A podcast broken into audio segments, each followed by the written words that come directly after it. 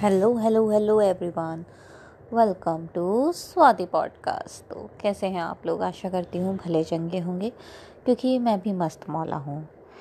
तो आज एक थोड़ा सेंटी सा टॉपिक लेकर आई हूँ। आपने कभी कभी नोटिस किया होगा कि जब आप कुछ लोगों के साथ रहते हैं तो आपको उनके साथ अक्सर अलग टाइप की वाइब्रेशंस फील होती हैं।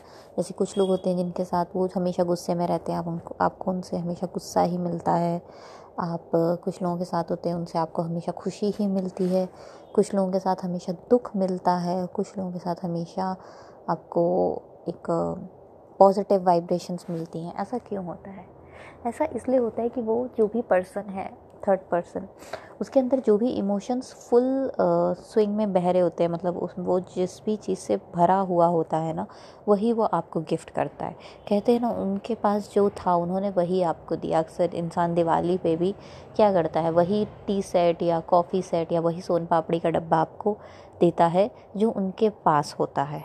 राइट अक्सर मतलब लोग यूजली दे लेते हैं, भाई ठीक है, बाहर से ख़रीदा, वो अलग चीज़ है बट अगर आप देखोगे हाँ घर में तीन चार सोन पापड़ी के डब्बे हैं तो दिवाली पे आप वही चला रहे हो इधर से उधर। क्यों? क्योंकि आपके पास वही था, या इवन शादियों में भी लोग क्या कहते हैं कि यार, जो घर पे पड़ा है ना, वो दे देंगे, या जो यहाँ पे है, वो कर देते हैं। कोई गेस्ट भी आता है तो यार, घर में दाल मोट तो है ना।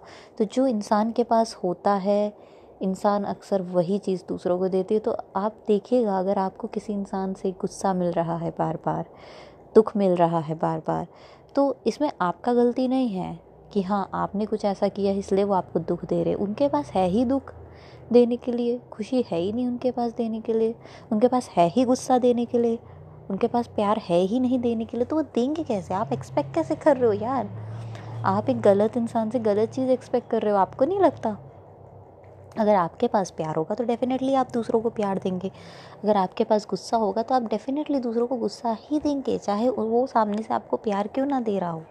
क्योंकि आपके पास प्यार नहीं है, आपके अंदर प्यार नहीं है, आपके अंदर खुशी नहीं है।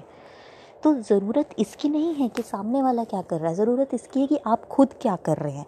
आपको अपने अंदर प्यार रखना है, आपको अपने अंदर खुशी रखनी है, आपको अपने अंदर एक पॉजिटिव वाइब्रेशन रखनी है।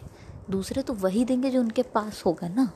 तो नेक्स्ट टाइम अगर आपको गुस्सा, प्यार मिल रहा है, गुस्सा मिल रहा है या प्यार मिल रहा है पॉजिटिव मिल रहा है नेगेटिव मिल रहा है, खुशी मिल रही है, दर्द मिल रहा है ये इस चीज़ पे नहीं डिपेंड करता कि आप कैसे रिस्पॉन्ड कर रही है। इस चीज़ पे डिपेंड करता है कि उनके अंदर क्या है भरा पड़ा। उनके अंदर मैक्सिमम अगर आप देखोगे ना तो वही एनर्जी होगी वही वाइब्रेशंस होंगी। उनके अंदर आपने क्या किया एक्शन वो तो अलग चीज़ है वो तो अलग ही चीज़ ट्रिगर कर रही है लेकिन उनके अंदर उस वक्त वो चीज़ भरी पड़ी है इसीलिए वो उनके आ, कहते हैं ना जब कटोरा भरा ही सब्ज़ी से है तो दाल नहीं मिल जाएगी आपको। मिलेगी तो सब्ज़ी ही, वो भी ओवरफ्लो हो होकर।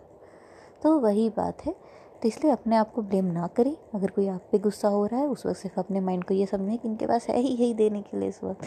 प्यार है ही नहीं, जिस टाइम पे उनके पास प्यार होगा ना देने के लिए आपको आपको प्यार भी देंगे, लेकिन जिस वक्त गुस्सा दे रहे, उस वक्त आप अपने आप को मत ब्लेम करिए। आपकी कोई गलती नहीं है। उस वक्त, उस इंसान की गलती है कि उसके पास वो एक गुस्से का कंटेनर उठा के लाया है। दूसरी बात ये कि कोई अगर इंसान गुस्से में हो ना तो उस वक्त उनसे ना ही बात करें।